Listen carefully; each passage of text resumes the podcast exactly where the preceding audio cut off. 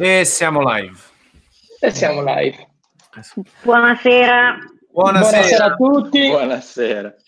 Buonasera. Allora, ehm, questa sera un gratitissimo ritorno. Abbiamo il professor Giampaolo Galli, col quale intratterremo, diciamo, questa live sarà impostata in maniera leggermente diversa perché intratterremo una conversazione su, ehm, principalmente a tema storico, direi, ma ehm, in particolare sulla storia delle crisi economiche e diciamo spazieremo un po', nel senso che un, la, il senso diciamo, che vorremmo dare a questa live è parlare di quello che è stato, soprattutto nell'ultimo secolo, e quali insegnamenti si possono trarre per quello che sta succedendo oggi e per quello che è successo eh, recentemente, nel 2008 per esempio, in, negli Stati Uniti, e poi la crisi che si, appunto la famosa crisi che poi si è estesa al debito sovrano europeo.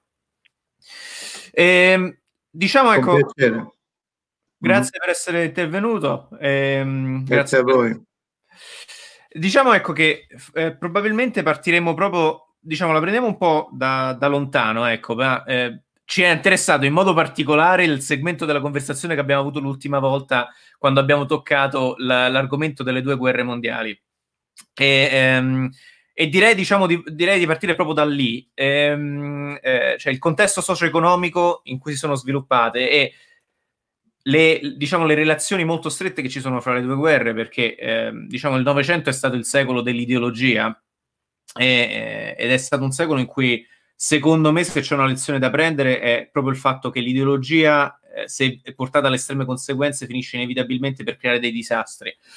E, ehm, però, non, diciamo, non, per quanto riguarda quelli che sono i, i, le grosse crisi economiche e anche diciamo, i grossi conflitti armati, c'è un mix di cause che vanno dall'economia appunto alle idee, alla, alle, alle, convinzioni delle persone, alle ideologie. E da questo punto di vista io ho sempre trovato particolarmente difficile capire un attimo anche il contesto um, in cui questi due conflitti si sono sviluppati, soprattutto il primo. Penso che Maria Paola avesse, volesse cominciare proprio con una domanda inerente a quello. Sì, allora, eh, io avrei una domanda un po', diciamo, basata sulla situazione economica dell'Italia, ma anche sul ruolo della stampa che c'era, e mi, mi concentro più che altro sulla, sulla, prima guerra mondiale. E cioè che tecnicamente l'Italia, vabbè, non era proprio preparatissima per entrare in guerra economicamente ehm, nel, nel, 1914, cioè per la prima guerra mondiale. E, faccio un paio di numeri che ho trovato molto interessanti, che erano dal punto di vista della produzione di acciaio, ad esempio, um, per ogni tonnellata di acciaio prodotta in Italia, in Germania ce n'erano 19 volte tante. E, um, poi invece c'è anche un altro lato che ho trovato molto interessante, che è invece il ruolo della stampa, perché a quell'epoca c'era un diciamo un, un, un, interventismo molto interessante da parte della stampa, che poi avevo letto anche molto interessante che all'epoca apparentemente era normale per le ambasciate di altri paesi comprare la stampa, cioè la Germania ha provato a comprare un po' l'opinione pubblica in Italia, ad esempio, e non so quanto abbia, sia riuscita a farlo, perché poi dal punto di vista economico, in cui il primo ministro e i re in Italia proprio all'inizio non volevano entrare in guerra, avevano anche il governo contro, tra virgolette, mi pare fosse Giolitti, che proprio, vabbè, lui controllava un po' la maggioranza del governo e proprio non voleva entrare in guerra. E poi invece, dopo tutta questa campagna che c'era tramite la stampa, poi c'erano tantissime manifestazioni, di cui una anche molto interessante, c'è un discorso bellissimo del maggio, mi pare 1915, di Gabriele D'Annunzio, in cui usava proprio parole molto violente per entrare in guerra. E, ehm, quindi la mia domanda è, eh, dal punto di vista storico, economico, qual, qual, è più importante, la posizione economica di un paese o magari l'opinione pubblica tramite una specie di um, interventismo, diciamo, da parte della stampa? Oddio, è come dire se c'ha ragione Marx o c'hanno ragione, c'ha ragione Hegel. Eh, esatto. Croce, ehm, la domanda è molto grande. Cioè, io personalmente non sono affatto marxista, però penso che le questioni economiche abbiano molto peso ehm, eh, e eh, eh, come dire, molto spesso eh, tendono a condizionare poi le eh, ideologie, la stampa, eccetera. Però credo anche che le idee abbiano una loro relativa autonomia. Cioè a un certo punto si creano dei partiti politici, uh, delle ideologie che sopravvivono alle situazioni economiche che le hanno generate. Per cui se io dovessi uh, analizzare uh, insomma, qualunque diciamo la storia di un partito politico, per esempio, posso dire qualche cosa magari sulla sua origine eh, anche economica, ma poi tipicamente i partiti politici sopra, sopravvivono con le loro ideologie per moltissimo tempo, anche dopo che eh, le origini sono, sono finite, diciamo, non, non, hanno più ragione d'essere. Eh, certo, se, se, posso, come dire, allargare un attimino, ma in realtà tornando al discorso iniziale, forse diciamo, il discorso che avevamo fatto l'altra volta è la differenza fra quello che è successo dopo le due guerre mondiali. Due guerre sono state distruttive, hanno creato effetti economici devastanti, ehm, eh, forse più la seconda guerra della prima guerra, e però hanno avuto conseguenze radicalmente diverse. Per cui non è ovvio che a un evento eh, catastrofico poi seguano determinate, in maniera deterministica determinate conseguenze. Eh, e, e, non è facilissimo spiegarsi, se non a un certo punto anche con la consapevolezza degli uomini e delle classi dirigenti, perché dopo la prima guerra mondiale ci sono stati disastri, eh, dittature, eh, iperinflazione, la Repubblica di Weimar, eh, iperinflazione in tanti paesi, non solo in Germania, eh, la Grande Depressione, il nazionalismo, eh, il fascismo, il nazismo, lo stalinismo e così via, eh, mentre dopo la seconda guerra mondiale sì, c'è stato diciamo, l'espansione del, dell'impero staliniano eh, a est, che però in fondo era un figlio sostanzialmente della prima guerra, ma poi eh, ci sono stati 70 anni di prosperità, di pace, di benessere eh, in, gran, insomma, in tutti i paesi avanzati e in particolare in Europa per quello che ci riguarda. Perché questa differenza? Eh, faccio un pochettino fatica a spiegarmela, ho l'impressione che ci sia stata una consapevolezza dopo la seconda guerra mondiale del fatto che il nazionalismo eh, quello che adesso qualcuno vuole riattizzare contro la Germania, eccetera, ehm, i nazionalismi in generale che prevalsero eh, sia fra le cause della prima guerra, ma soprattutto fra le cause della seconda guerra mondiale, eh, portano a disastri, disastri economici, protezionismo, eh, recessioni, eccetera, e disastri anche eh, politici e bellici. Eh, quindi c'è stata una volontà dei paesi, degli Stati Uniti con il piano Marshall per far rinascere l'Europa, dell'Europa per far nascere se stessa creare delle istituzioni che finalmente creassero dopo tre guerre europee, non due, eh, fra Francia e Germania, eh, creassero condizioni di pace. E, insomma, la volontà dei leader che hanno costruito l'Europa credo che sia stata importante e, come dire, e la volontà anche di lasciarsi alle spalle la disastrosa esperienza degli anni 20 e soprattutto degli anni 30. Ehm, quindi credo che contino anche le idee, contino gli uomini e le donne che fanno eh, pezzi di storia. So che non ho risposto, diciamo, all'altezza della domanda. La mia risposta non è all'altezza della domanda. Uh, no, invece, invece la sì, tomba sì, è... e, e, Marx mi farebbe pezzi, ma insomma questo è quello che riesco a dire. Ecco. Croce. No, poi... ma è molto interessante. No, io eh. se è possibile vorrei proprio riprendere da questo, dagli uomini che poi hanno fatto, hanno fatto il destino di questa Europa prima, durante, nel, tra le due guerre e dopo le guerre. Ecco, secondo lei uh, oggi, e mi voglio fare semplicemente un parallelismo, un breve accenno prima di ritornare a questa nostra uh, storia di, delle crisi economiche, della risposta italiana poi um, a, questi, uh, a, queste, a queste guerre. Oggi viene meno, secondo lei, un po' di quello spirito che il, la seconda guerra mondiale aveva creato nella generazione che l'aveva vissuta, nella generazione che poi sarebbe stata l'artefice di sempre maggiore integrazione economica e soprattutto integrazione anche politica tramite la stessa integrazione economica. Penso a uomini come Cole e poi penso alla retorica che si fa oggi anche nel chiedere più solidarietà all'Europa, si fa riferimento per esempio al debito di guerra, quasi a rivendicare che noi siamo stati bravi, abbiamo perdonato ai tedeschi la guerra e poi oggi lo rimpanghiamo per rivendicare un sostegno e una solidarietà che forse sta venendo meno. Quindi, uh, sta, qual è la differenza? Secondo lei le guerre hanno avuto anche questo valore, questa importanza di creare una volontà politica? E, e niente, quindi questo più o meno, scusi sì, se la domanda è abbastanza... Va, la risposta è sì, ma non vale la pena di avere una guerra per poi avere le volontà politiche giuste.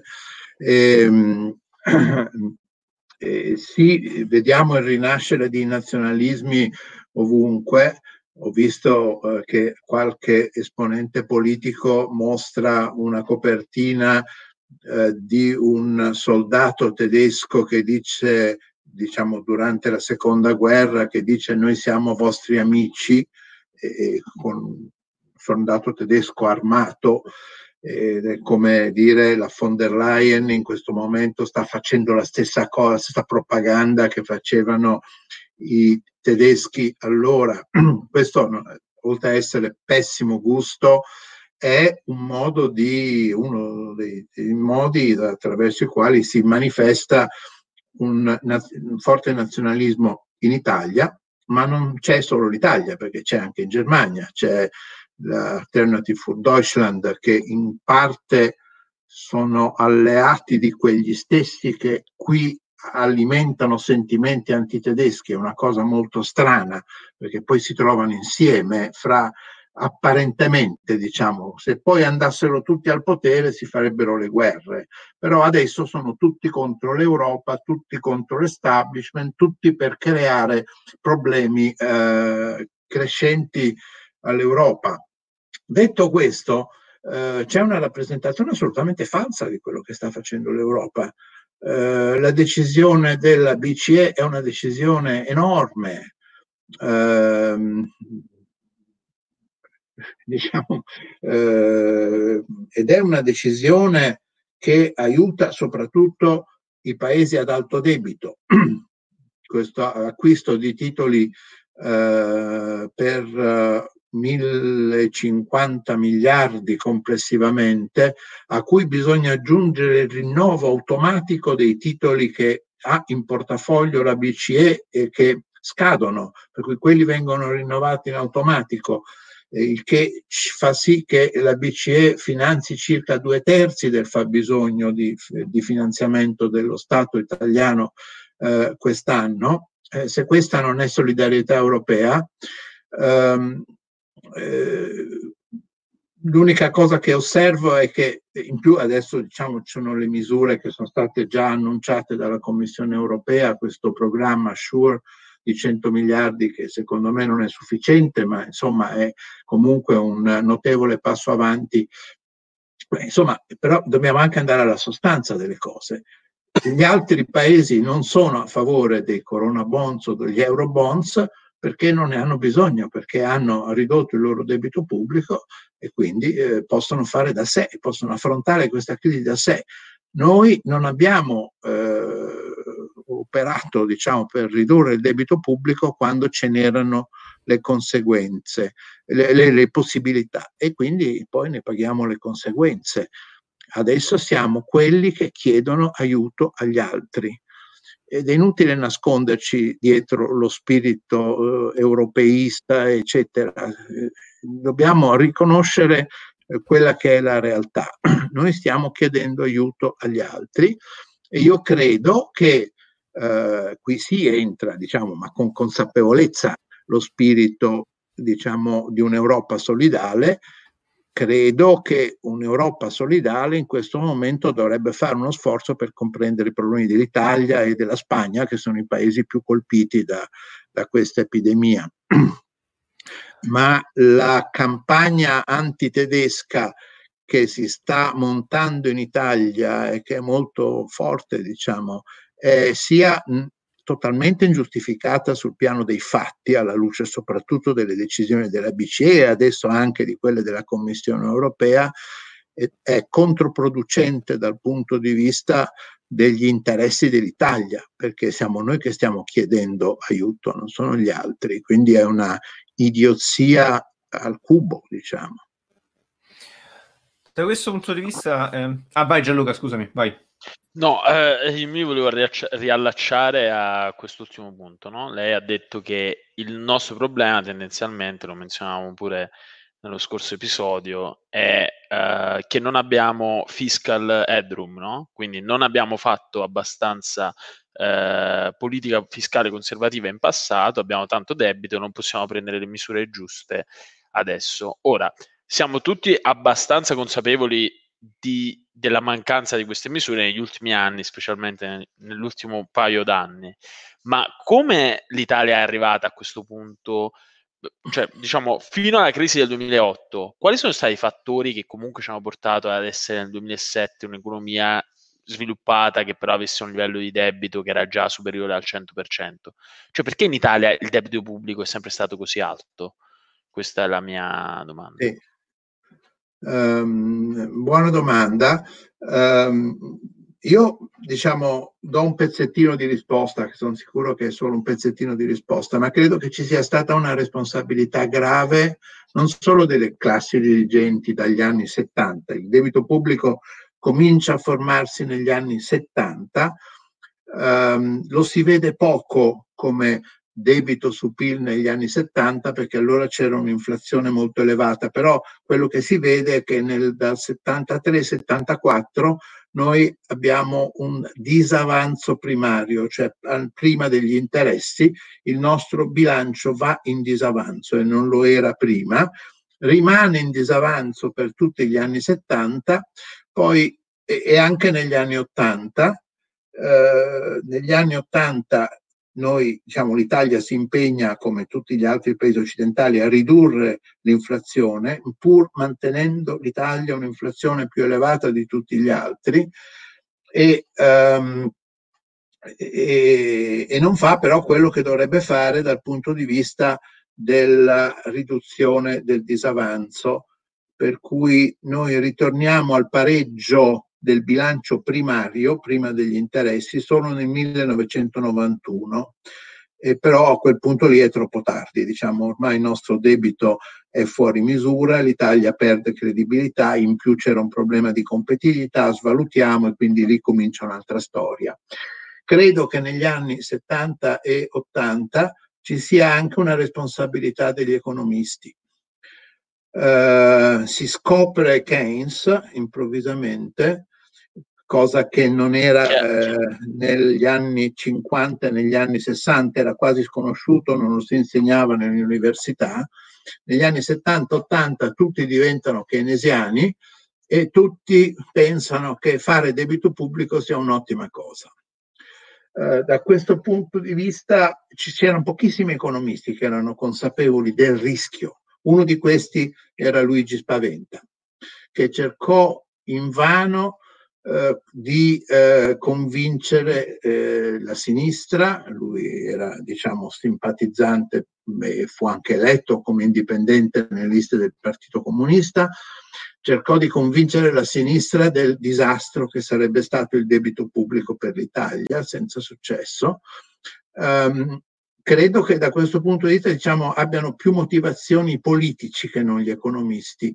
I politici di allora dicevano ma noi abbiamo da combattere su tanti fronti, abbiamo un problema sindacale molto serio, più serio che negli altri paesi, ehm, e abbiamo le brigate rosse il terrorismo rosso e anche c'era il terrorismo nero, per cui c'era anche un problema di, di, di ordine pubblico per cui ehm, sì, certo, possiamo senz'altro vedere, eh, come dire, tutte le eh, regalie, gli sprechi della spesa pubblica che furono fatti in quegli anni, non c'è nessun dubbio, ma in un certo senso la politica aveva qualche ragione in più. Quello che è molto grave è la cultura, eh, la cultura degli economisti. Eh, io ricordo bene, allora stavo alla Banca d'Italia, lavoravo con Ciampi, noi facevamo una grande fatica a eh, spiegare eh, nel, negli interventi di Ciampi governatore, eccetera, che il debito pubblico metteva a rischio l'Italia.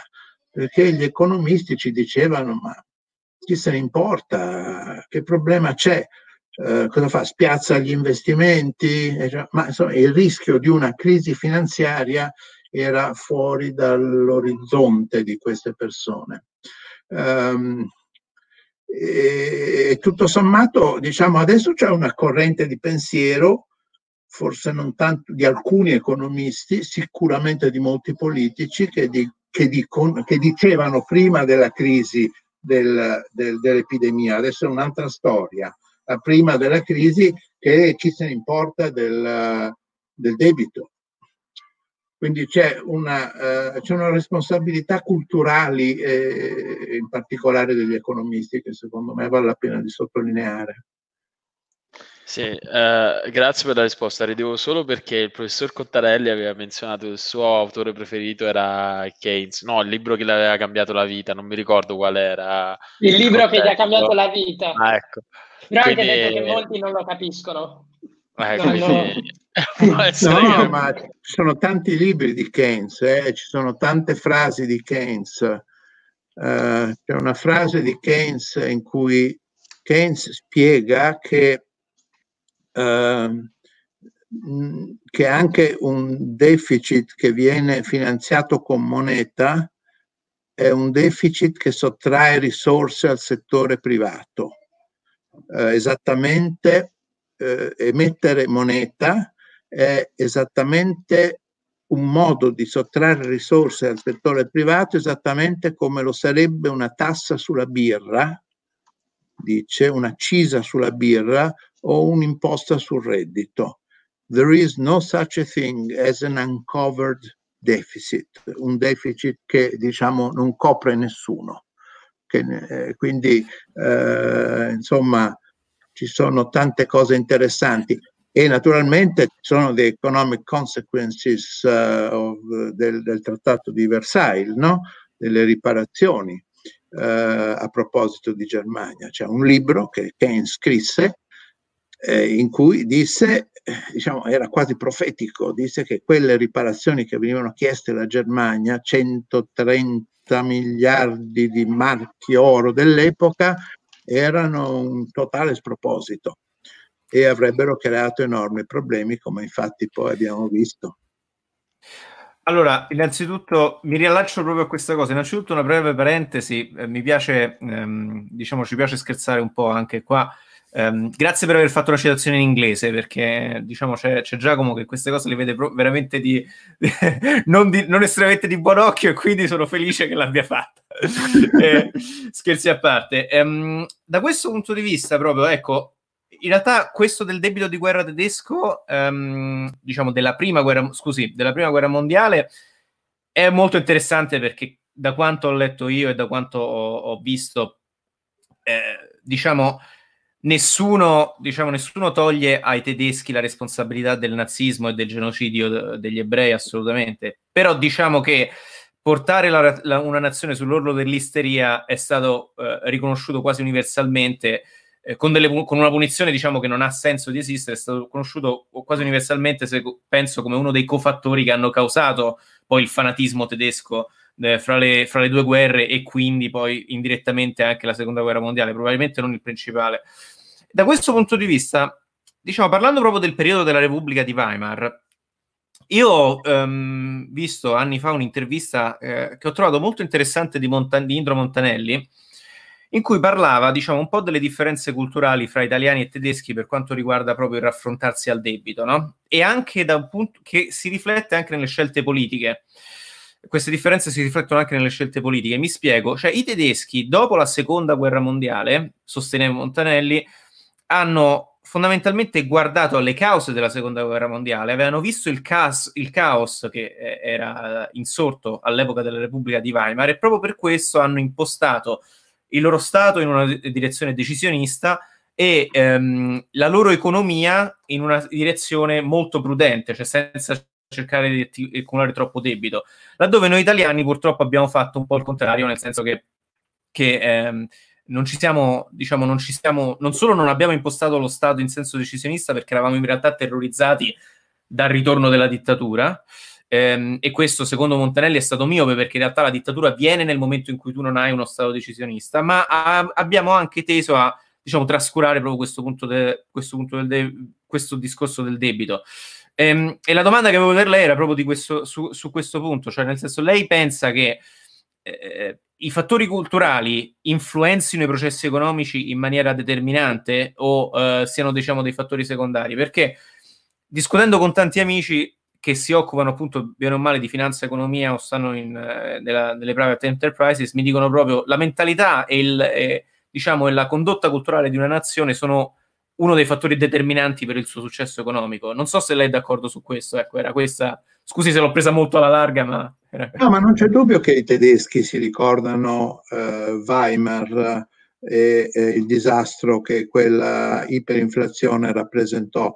Tenete conto che, quella, eh, che l'iperinflazione di Weimar, quando la gente andava con le carrette piene di soldi perché non valevano niente, da un giorno all'altro svalutavano di un'enormità, eh, annullò il debito pubblico della, eh, della Germania, quel debito pubblico che era detenuto dalla classe media tedesca e quindi si, era, fu come un default, esattamente un default. Alberto Alesina in un bel paper su quell'episodio lì dice it was a real default, cioè un default in termini reali fatto con l'inflazione, cioè che rovinò la classe media e tantissimi anche, diciamo, medio-bassi, ceti medio-bassi in Germania.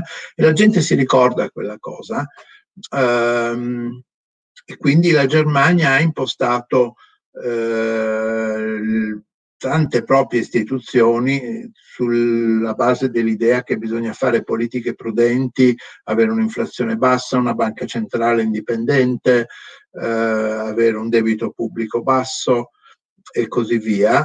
Eh, questo però non significa che, cioè, che i tedeschi non sappiano utilizzare anche politiche keynesiane quando serve.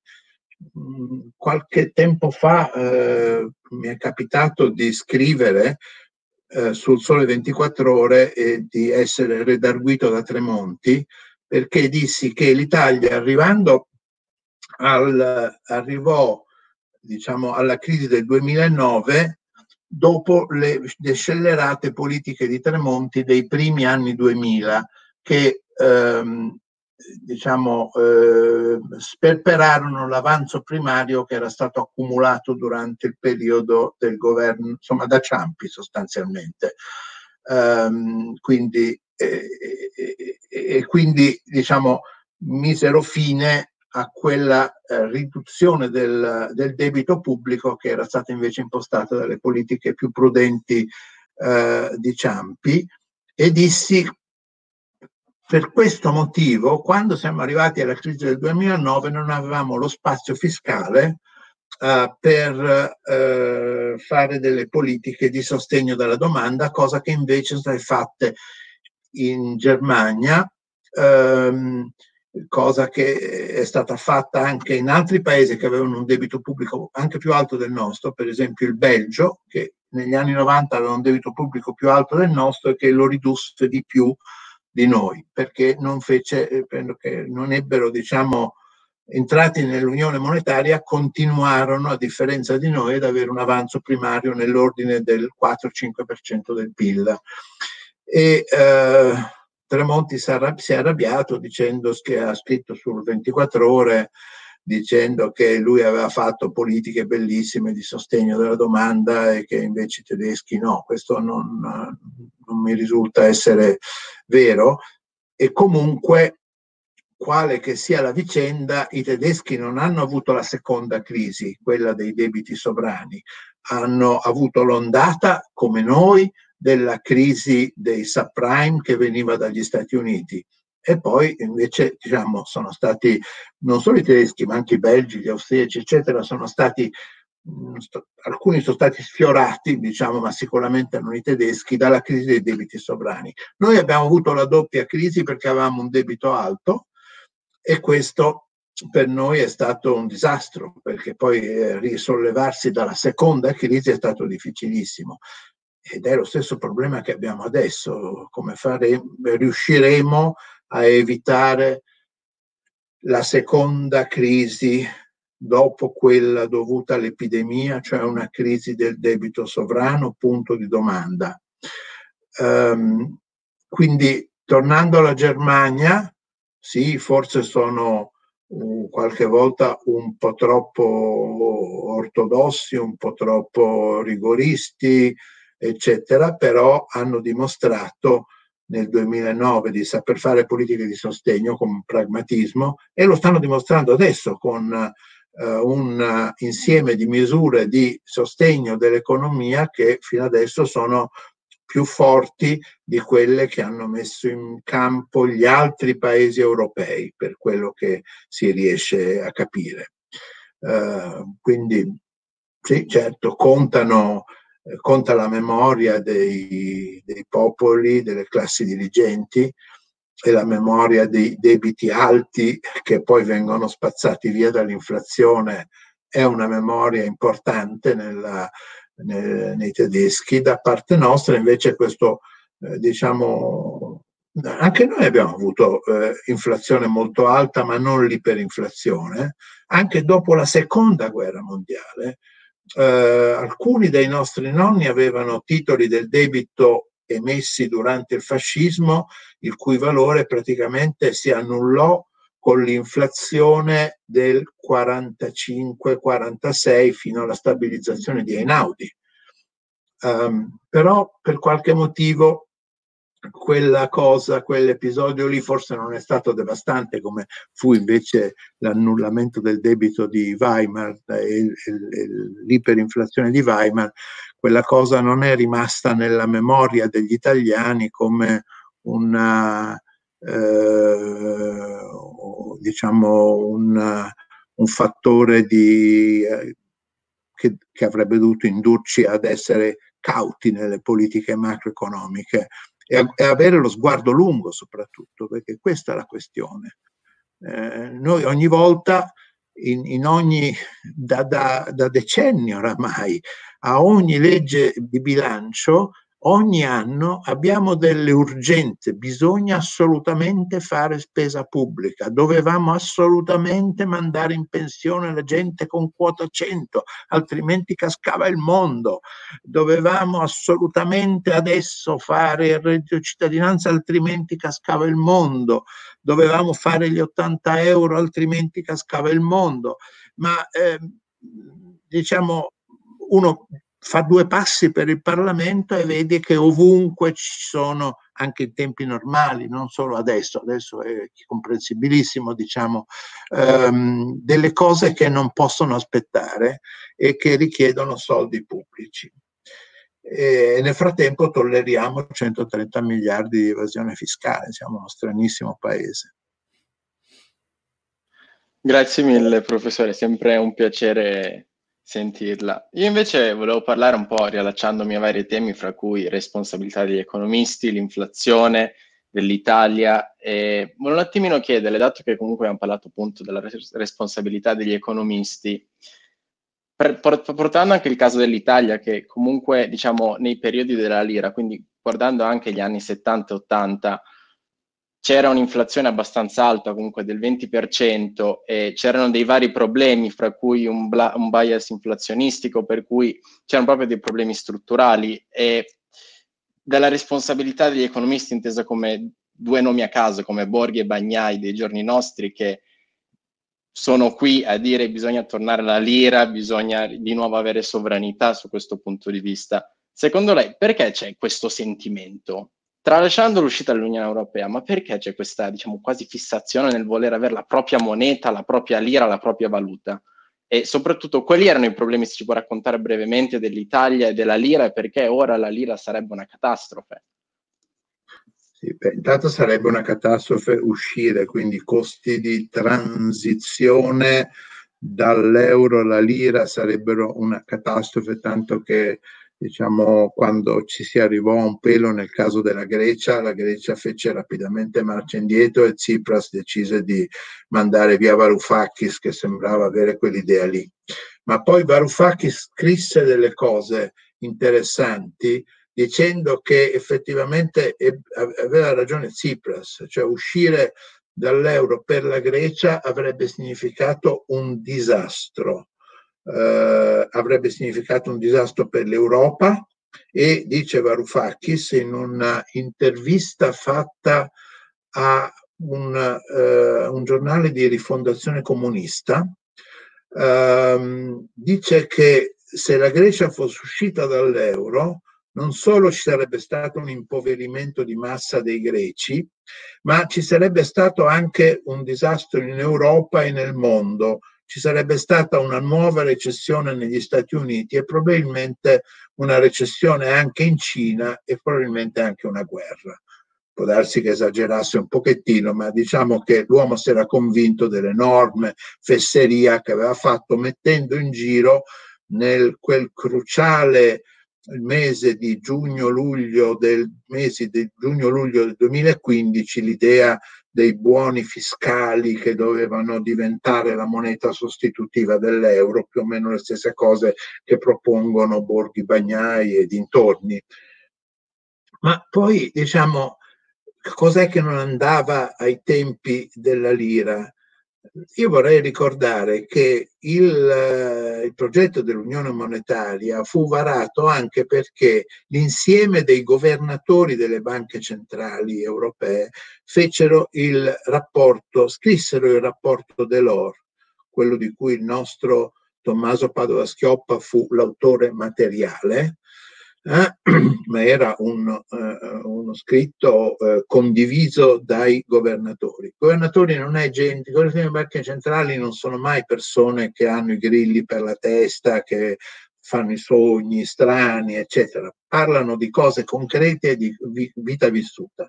E la vita vissuta era che non è vero che noi allora avevamo la sovranità monetaria, cioè era una illusione ehm, il cambio lo controllavamo pochissimo.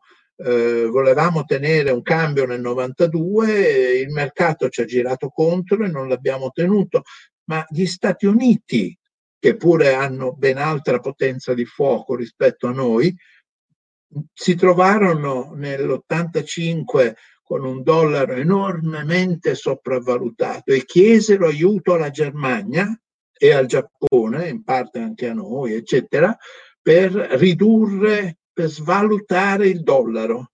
Quando poi si trovarono, questo era l'85, nell'87 col dollaro svalutato, l'85 fu l'accordo, forse qualcuno lo ricorderà, del Plaza, l'Hotel Plaza a New York, fu un accordo per di tutte le banche centrali, quindi delle nazioni in realtà, per ridurre il valore del dollaro, per far svalutare un po' il dollaro rispetto al marco, perché gli Stati Uniti stavano perdendo competitività in una maniera colossale, un enorme disavanzo pubblico a cui corrispondeva un disavanzo delle partite correnti, un disavanzo commerciale e il marco era estremamente sopravvalutato, il che creava anche problemi in Europa.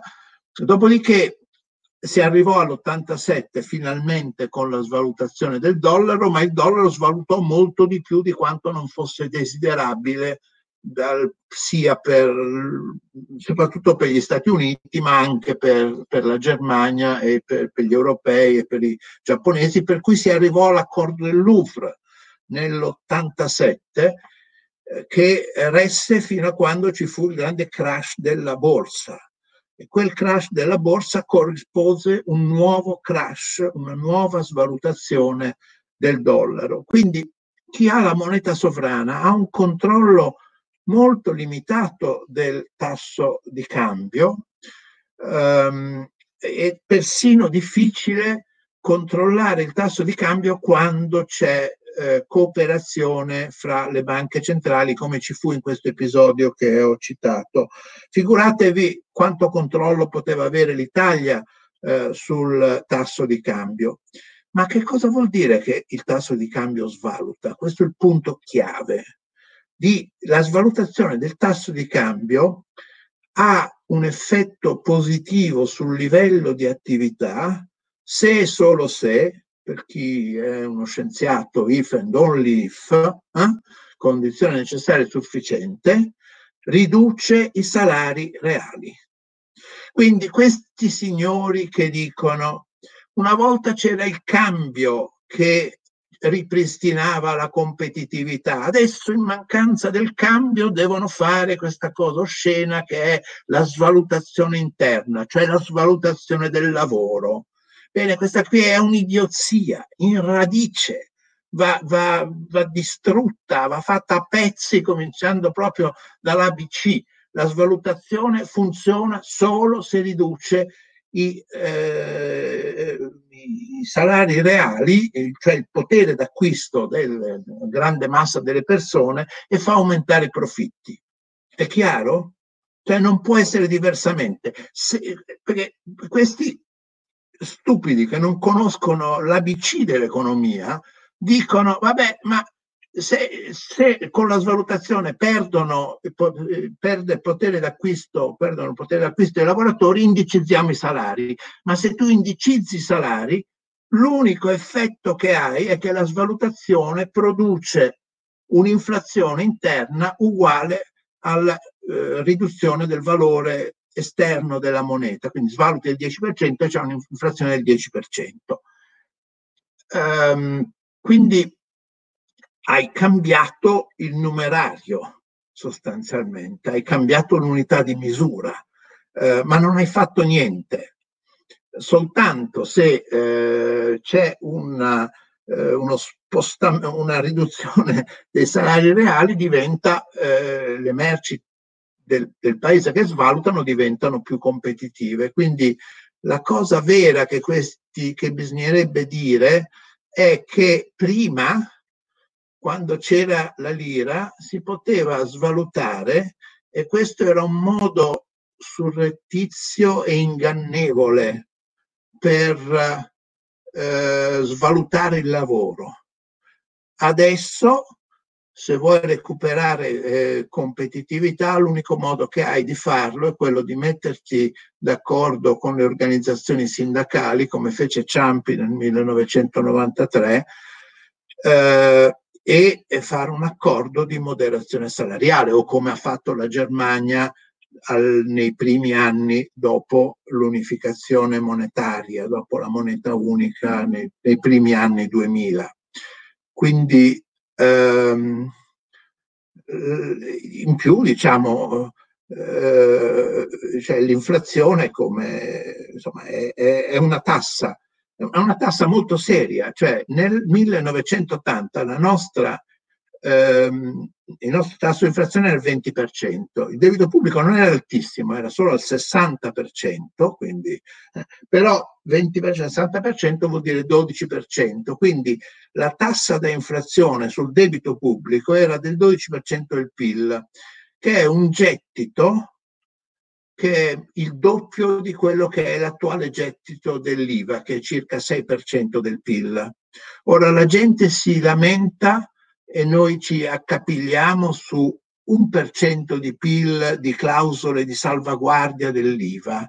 Allora si fece un'inflazione che sottraeva potere d'acquisto al debito pubblico, ma in più sottraeva eh, potere d'acquisto ai salari, sottraeva potere d'acquisto ai detentori di depositi bancari e così via, senza che l'avesse deciso nessun Parlamento. Quindi con quale legittimità? Questi dicono il divorzio eh, fra la Banca d'Italia e il Tesoro non fu deciso dal Parlamento, ma perché il Parlamento aveva deciso di mettere una tassa del 12% sui detentori del debito pubblico attraverso l'inflazione? Quindi diciamo, il loro ragionamento è sballato in radice e il motivo per il quale gente saggia come i governatori delle banche d'Italia e de, de, de, delle banche centrali e prudente eh, decisero di, eh, di fare l'unione monetaria è che diciamo, quel sistema che si era cercato di fare per controllare un po' i cambi in Europa aveva dimostrato che il sistema monetario europeo aveva dimostrato di essere molto fragile. Vorrei aggiungere una cosa, che dopo la caduta del eh, regime di Bretton Woods, quindi fra il 71 e il 73, l'Europa, che aveva mantenuto un certo ordine nel monetario internazionale, l'Europa cercò subito un qualche ordine interno, si fece il serpente monetario cosiddetto e nel 70 che funzionò male, eh, c'erano gli shock petroliferi negli anni 70, era una cosa complicata, l'Italia non riuscì ad, ad aderirvi e nel 79 si fece il sistema monetario europeo, lo SME. Eh, da questa esperienza che ha avuto qualche cosa di positivo, ma sostanzialmente alla fine, diciamo, fu fondamentalmente un fallimento, un tentativo non riuscito, eh, e dai fallimenti di questa eh, esperienza i governatori delle banche centrali, oltre ai politici di tutti i paesi, eh, si convinsero che la cosa migliore era di fare un'unione monetaria. Quindi l'idea che prima ci fosse un Bengodi in cui eh, c'era la sovranità monetaria, facevamo quello che volevamo, eccetera, è assolutamente fuori, fuori di testa, non, non, non, esiste. È gente che evidentemente o non ha studiato o, o fa finta di non ricordarsi come erano le cose prima. Però con 10.000 lire si andava in pizzeria e restava il resto. Eh, eh sì, ed eravamo tutti belli, giovani e molto più giovani di adesso. sì, perché poi c'è questa, quest'altra bufala che eh, purtroppo questa è stata veramente molto difficile da smontare, cioè che entrati nell'euro ci sia stata la questione del cambio 1 a 1, 1 a 2, eccetera, per cui c'è stata inflazione. L'Istat non ha misurato nessuna inflazione, eh, quindi c'è stata una, però c'è stata una percezione di un'inflazione molto alta e c'è stata qualche responsabilità anche del governo di allora che non mise i controlli, non obbligò i negozianti a mettere i doppi cartellini, che sarebbe stato molto utile. Questa è un'altra delle tante bufale che girano. Noi non abbiamo mai avuto un'inflazione così bassa come nel periodo dall'inizio dell'Unione Monetaria ad oggi, fin troppo bassa. Invece, eh, torniamo un attimo indietro nel tempo, perché stiamo parlando di bufala e mm, un grande Uh, un grande comico, Tullio Sorenghi, in questi ultimi giorni, non so se l'ha visto, anche lei ha mandato questo, e torniamo ai temi dell'inizio della puntata, questo odio verso i tedeschi, questo video in cui si, ci si, rivendi, si rivendica l'orgoglio di essere italiani, il nostro spirito e così via, e si è tornati effettivamente a parlare di questo debito di guerra tedesco. La mia domanda, e penso quella di molti altri italiani che sono poi curiosi di capire, andare oltre i luoghi comuni, è ma i tedeschi effettivamente questo debito l'hanno pagato nel 1953? C'è stata da parte nostra la cancellazione di questo debito? Oppure se tutta una bufala, su cosa si regge questa bufala e com'è possibile che ancora si vada avanti con queste fake news? Dunque, intanto eh, cerchiamo di avere un'idea delle dimensioni. Il debito tedesco era di 30, circa 30 miliardi di marchi di allora, che erano circa il, il debito di cui si parla, che erano circa il 20% del PIL, non il 130% del PIL o il 170% del PIL, era il 20% del PIL. La parte che è stata condonata dai conti che siamo riusciti a fare come osservatorio dei conti pubblici è circa l'11% del PIL. Quindi una, eh, una cosa, diciamo, eh, che, che eh, aveva un qualche significato perché poi era debito estero, però insomma una cosa relativamente piccola e quasi tutto aveva a che fare con la prima e la seconda guerra mondiale. Non proprio tutto, ma quasi tutto. Eh, una parte di questo debito erano, era quello che rimaneva delle riparazioni del Trattato di Versailles, le famigerate riparazioni che erano già state ristrutturate con due diversi bond all'inizio degli anni 20 e poi da, dagli americani erano state ristrutturate, quindi c'era già stato un mezzo condono degli americani, poi erano state cavalcate da Hitler che fece un referendum contro eh, le riparazioni di guerra e che poi eh, rin, diciamo, fece default eh, e disse queste, queste riparazioni non le pagheremo. La Germania nel dopoguerra disse per cercare di, ri, di ristabilire una propria eh, credibilità nei mercati internazionali, disse noi riconosciamo quelle riparazioni di guerra eh, della prima guerra mondiale, quello che rimaneva di quella roba lì. Il resto erano eh, per lo più ehm, come dire, le eh, rivendicazioni dei vincitori nei confronti dei vinti.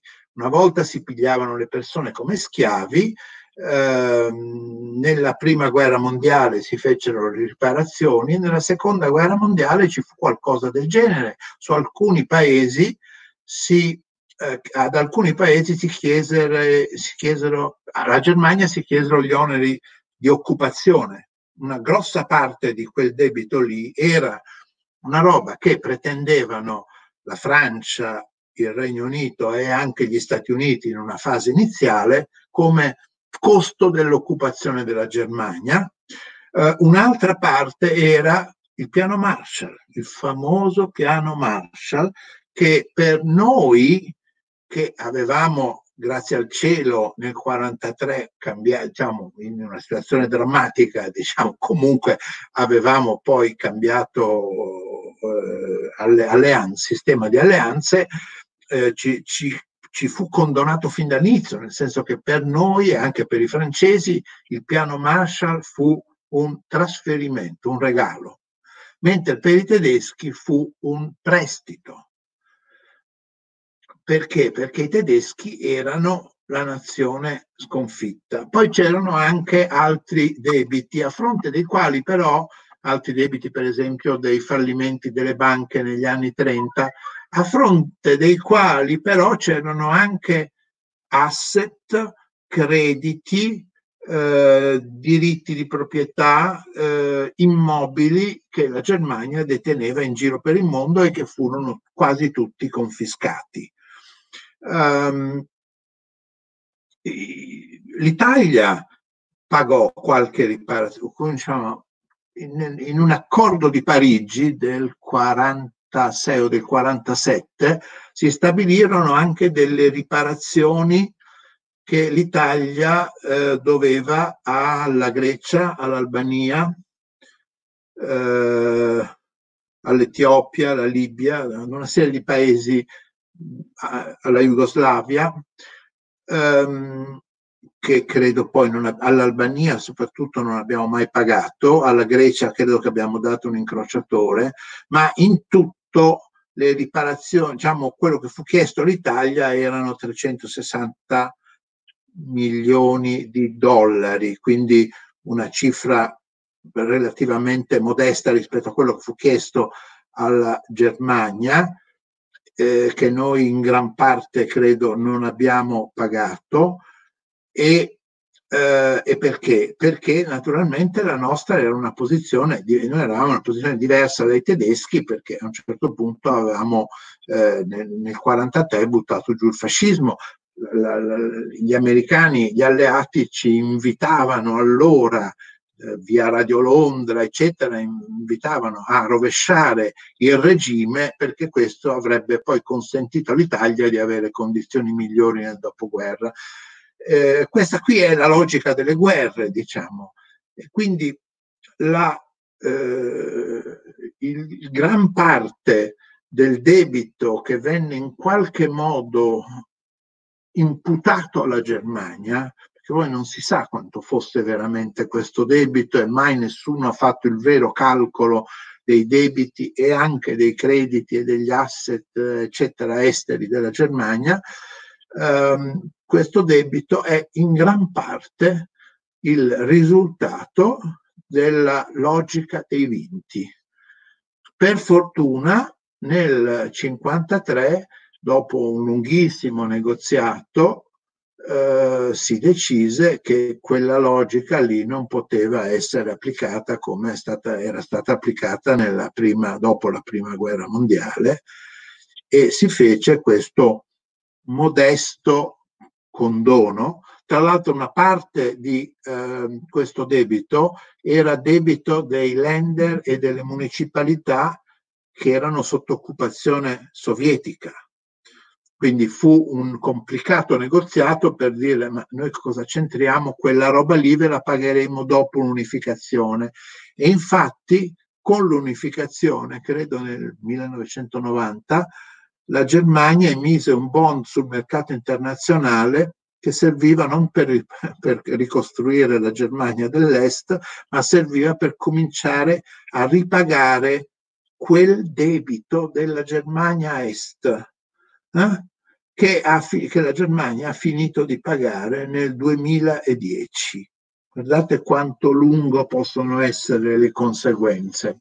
E comunque, diciamo, eh, quella, quel condono lì era un modo del 53, era un modo per uscire dalla logica delle riparazioni di guerra che tanti disastri avevano fatto dopo il Trattato di Versailles come spiegò Keynes. Si torna sempre. grazie, grazie infinite per questa risposta. Fra l'altro eh, faremo, pre- penso, un po' di, eh, di, editing del video perché c'è, c'è, c'è, un segmento in particolare per quanto riguarda questa domanda e, e la penultima domanda che diciamo lo vorrei, lo vorrei spammare su internet a futura memoria per tutti i sovranisti e i diffusori di fake news, diciamo. Um, abbiamo adesso un paio di domande dal pubblico. Uh, Marco M su YouTube ci chiede, professor Galli, fra le cause del nostro alto rapporto debito-PIL c'è la scarsa crescita del PIL, del PIL scusi, um, causa scarsa produttività. Che ruolo ha avuto la poca qualità e, e quantità di Um, uh, ricerca R&D, eh, esatto, R&D, Research and Development stavo dicendo, stavo cercando il corrispettivo italiano per non farmi blastare da, da Giacomo eh, che, che, ruolo dall'autarchico. Esatto. che ruolo ha, ha, avuto secondo lei la scarsità di ricerca e sviluppo diciamo nel, nel pessimo rapporto debito-PIL che abbiamo noi? Questa è la prima domanda poi ne abbiamo un'altra. Al primo pezzo della domanda rispondo che il nostro alto debito PIL, diciamo fino agli anni 80 era dovuto all'eccesso di, del, debito, del disavanzo pubblico. Dagli anni, da metà degli anni 90 ad oggi è dovuto essenzialmente, diciamo, la causa prevalente è la bassa crescita. Noi siamo l'unico paese eh, che ha eh, ancora adesso un PIL pro capite che non supera quello di vent'anni fa. Quindi negli ultimi vent'anni il nostro PIL pro capite è rimasto fermo. Um, come forse dicevamo l'altra volta, ma è sempre bene ricordarlo, meglio di noi dal 95, dal 2000 più o meno, ha fatto la Grecia, ha fatto il malato del mondo che era il Giappone, hanno fatto tutti i paesi avanzati. Se dobbiamo cercare, forse questo non l'abbiamo detto l'altra volta, dei paesi che hanno fatto peggio di noi negli ultimi 25 anni, diciamo, ma anche un po' di più, ehm, bisogna arrivare a paesi disastrati, la Libia, la Siria, Haiti che ha avuto il terremoto, cioè paesi eh, con questa ordine di gravità dei problemi. Come diavolo è successo? Ehm, molto complicato da, da eh, dare una risposta, ma sicuramente noi non abbiamo fatto le riforme che dovevamo fare o le abbiamo fatte troppo tardi. Eh, abbiamo avuto un mercato del lavoro rigido eh, per cui abbiamo ehm, prodotto un incentivo ad avere piccole imprese sotto i 15 dipendenti, comunque piccole, eh, frammentate, ehm, molti, abbiamo un numero abnorme di lavoratori autonomi perché le imprese non assumono, preferiscono avere per esempio per la manutenzione, farla fare a degli autonomi o a delle altre imprese, perché se io assumo e poi non ho la possibilità di eh, ridurre il personale quando ne ho bisogno o anche di licenziare persone che non sono produttive, mi conviene affidare non solo la manutenzione, ma eh, tut- tutta una serie di lavorazioni intermedie, affidarle all'esterno della mia azienda in maniera tale che se poi l'azienda a cui io affido una parte delle lavorazioni non mi funziona, vado all'azienda B. E questa è stata tutta la logica del nostro sistema. Abbiamo un sistema di corporazioni molto incrostato e non siamo riusciti insomma, abbiamo fatto delle cose negli anni 90, abbiamo privatizzato, liberalizzato, eccetera, ma rimangono ancora eh, molte cose da fare per liberalizzare il mercato dei prodotti oltre che il mercato eh, del lavoro. Abbiamo una burocrazia che è terribile, abbiamo una giustizia che è terribile, io non riesco a capire come facciano i magistrati a, a, non sentire diciamo, la responsabilità di questa cosa e a non farsi essi innanzitutto portatori di una radicale riforma del sistema giustizia in Italia. L'alto rapporto debito-PIL ha fatto sì poi che noi non avessimo i soldi per tantissime cose. Uh, spendiamo meno del resto d'Europa o della maggioranza degli altri paesi europei con cui vogliamo confrontarci per la sanità, ma anche per l'istruzione e la ricerca. E quindi questa cosa, eh, in particolare su istruzione, eh, ricerca, eh, eccetera, eh, come dire, aggravano la situazione della scarsa eh, crescita della produttività, perché la produttività dipende dal progresso tecnologico, il progresso tecnologico dipende da quanta ricerca si riesce a fare. Quindi la risposta è sì, però diciamo va messa dentro un... Non è che a un certo punto qualcuno si è svegliato una mattina e ha detto non finanziamo più la ricerca, non finanziamo più l'istruzione. Il problema è che avevamo alle spalle un debito pubblico molto alto, per cui era molto, molto difficile trovare le risorse per fare queste cose. Perfetto, ehm, grazie infinite. E un'altra domanda, un'ultima direi dal pubblico. Abbiamo Oliviero, che è fra l'altro un nostro eh, amico, che ci chiede, ehm, diciamo, era sulla falsariga della domanda che ha fatto Giacomo riguardo al video di Solenghi, che riguarda il discorso ehm, diciamo, la tendenza del cittadino medio italiano a mettere bocca un po' su tutto e eh, a, soprattutto su questioni, diciamo, di cui non comprende esattamente l'importanza. E con questo non comprende mi ci metto anche io nel senso che non è che sto facendo un, del classismo qui assolutamente. Cioè ognuno ha le proprie competenze e è difficile eh, diciamo è difficile eh, capire e argomentare con cognizione di causa su argomenti che non si sono studiati. Ecco la domanda è secondo lei perché si è sviluppata questa tendenza? È sempre stato così e i media hanno un ruolo da questo punto di vista o no? Eh, scusi, la tendenza a fare debito pubblico a, ah, no, a, diciamo a, a mettere bocca su questioni di cui non si capisce niente diciamo, dobbiamo anche essere tolleranti diciamo, siamo una democrazia eh, c'è stata la, la l'esaltazione negli ultimi anni dell'incompetenza, l'uno vale uno, tutte queste frescacce qua purtroppo. Eh, mi sembra che adesso che abbiamo problemi, da, che la gente vede in faccia problemi davvero seri, abbia cominciato a riscoprire che ma forse gli scienziati servono a qualche cosa, eh, forse la competenza.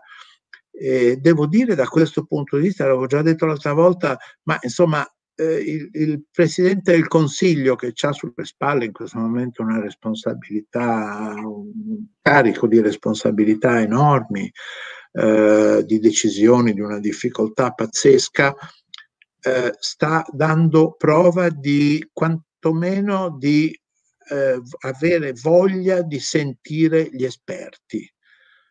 Questa riscoperta degli esperti io spero che sia diciamo nel disastro, purtroppo nel dramma che stiamo vivendo, che sia un lascito eh, duraturo e che ci si possa affidare un pochettino di più agli esperti in futuro. Um, ma fermo restando che siamo in una democrazia, chiunque può dire quello che vuole e eh, aggiungo un'altra cosa, eh, credo che diciamo, qui c'è l'esplosione di internet, dei, dei, social media e così via, noi stessi siamo social media in questo momento, per cui chiunque può dire la propria parola. Io credo che la risposta, noi dobbiamo vedere come, questo come un fatto positivo. Guardate, uno potrebbe dire, tornando alle vicende storiche di cui parlavamo prima, che il, ehm, il, suffragio universale, se non ci fosse stato il suffragio universale non ci sarebbero stati grandi partiti di massa e forse Mussolini non sarebbe andato al potere. Può darsi. Noi dobbiamo accettare la sfida dei social media e vincerla. A un certo punto emergeranno anche sui social media quelli che sono effettivamente gli esperti, quelli che possono dire qualcosa di serio sui vaccini, piuttosto che se, se la Terra è piatta o rotonda, eh, piuttosto che se è bene o male fare debito pubblico in un, deter- un determinato momento. Eh, adesso non è così. Eh, io ho fiducia che sia così, ho fiducia nella democrazia. Noi dobbiamo accettare questa sfida, non pensare di mettere il bavaglio a internet, Certo, ci sono alcune cose che devono essere eh, represse, per esempio i cyber attacks, il, il cyber terrorism, ehm, eh, insomma l'uso criminale di internet e credo che però questa, e credo anche che questa cosa non spetti a Zuckerberg a dire la verità, quindi da questo punto di vista non sono d'accordo, credo che questo sia un compito dello Stato, però assolutamente no al bavaglio a internet, no a eh, reprimere la libertà di espressione sui social media.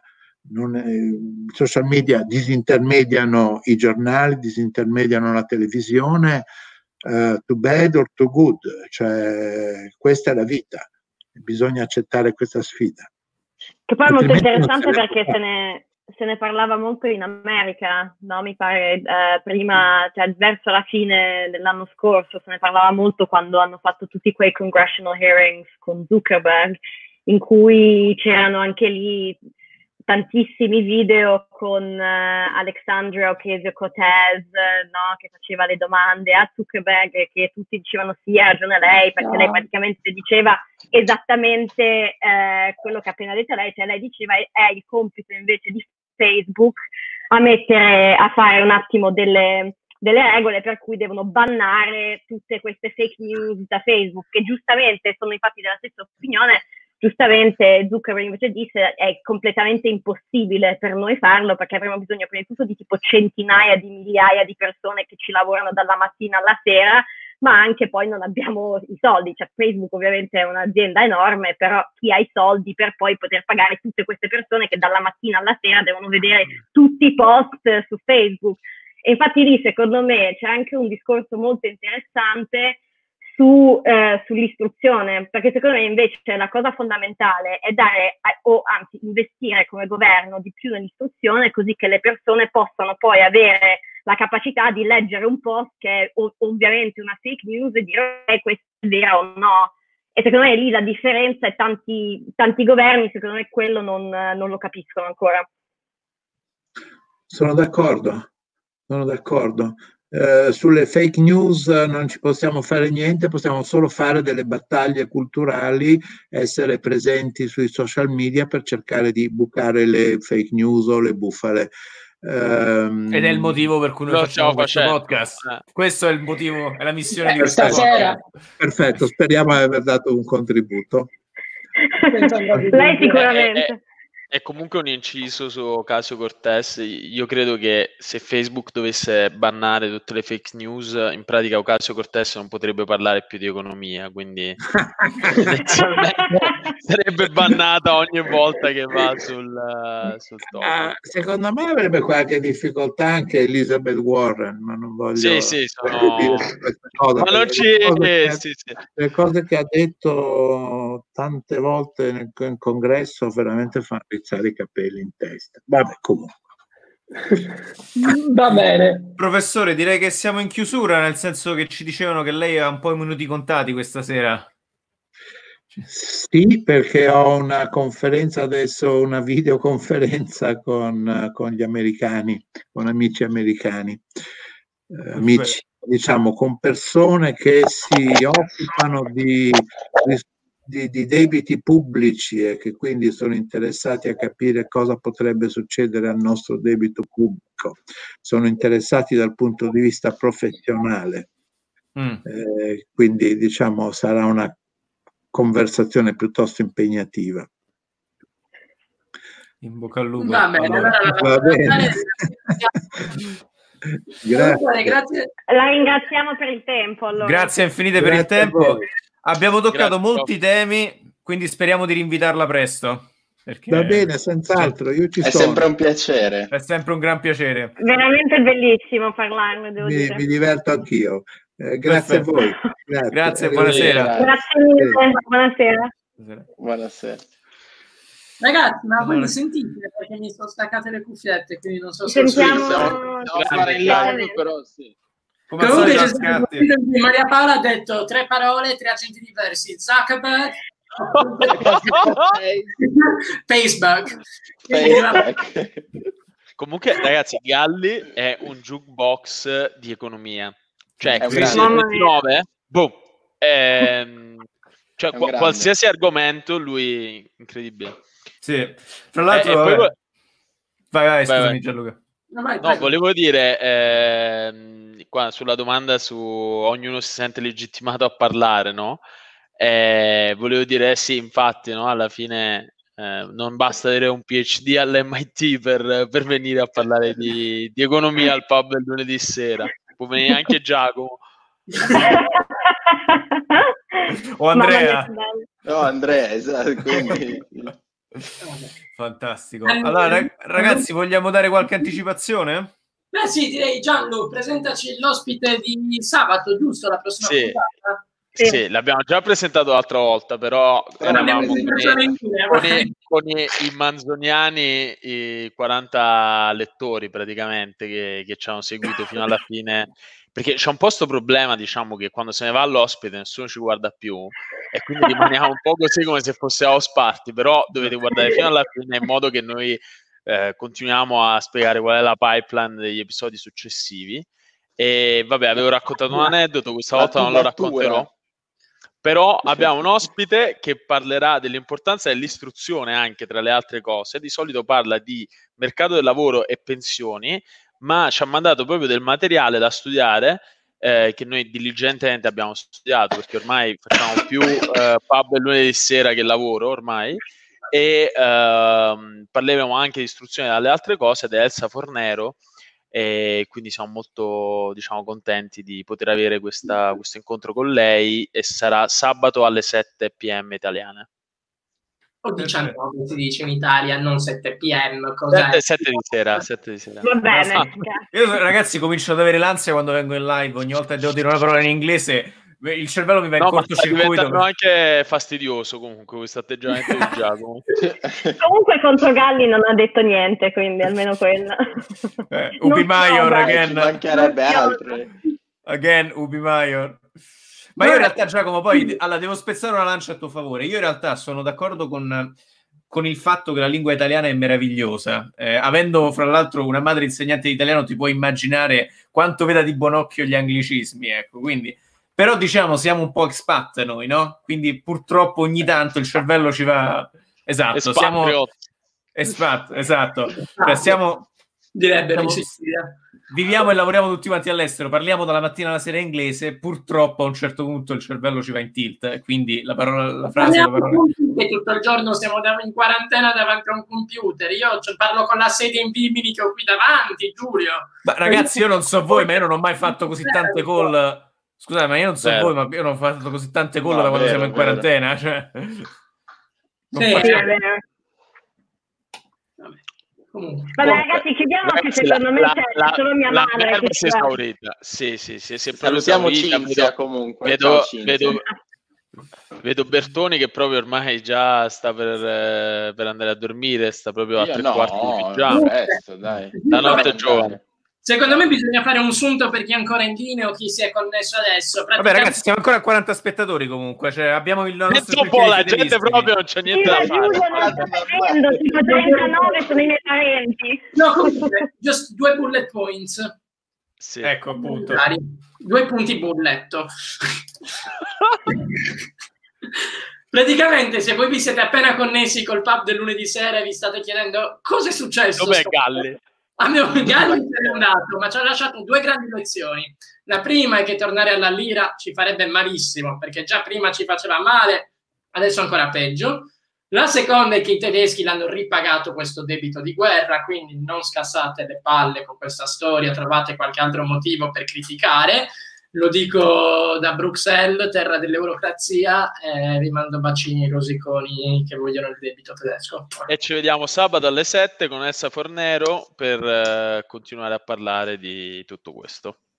Perfetto. Esatto. Grazie ragazzi, Grazie, buonasera. ragazzi. Grazie per averci Buonasera, seguito. no.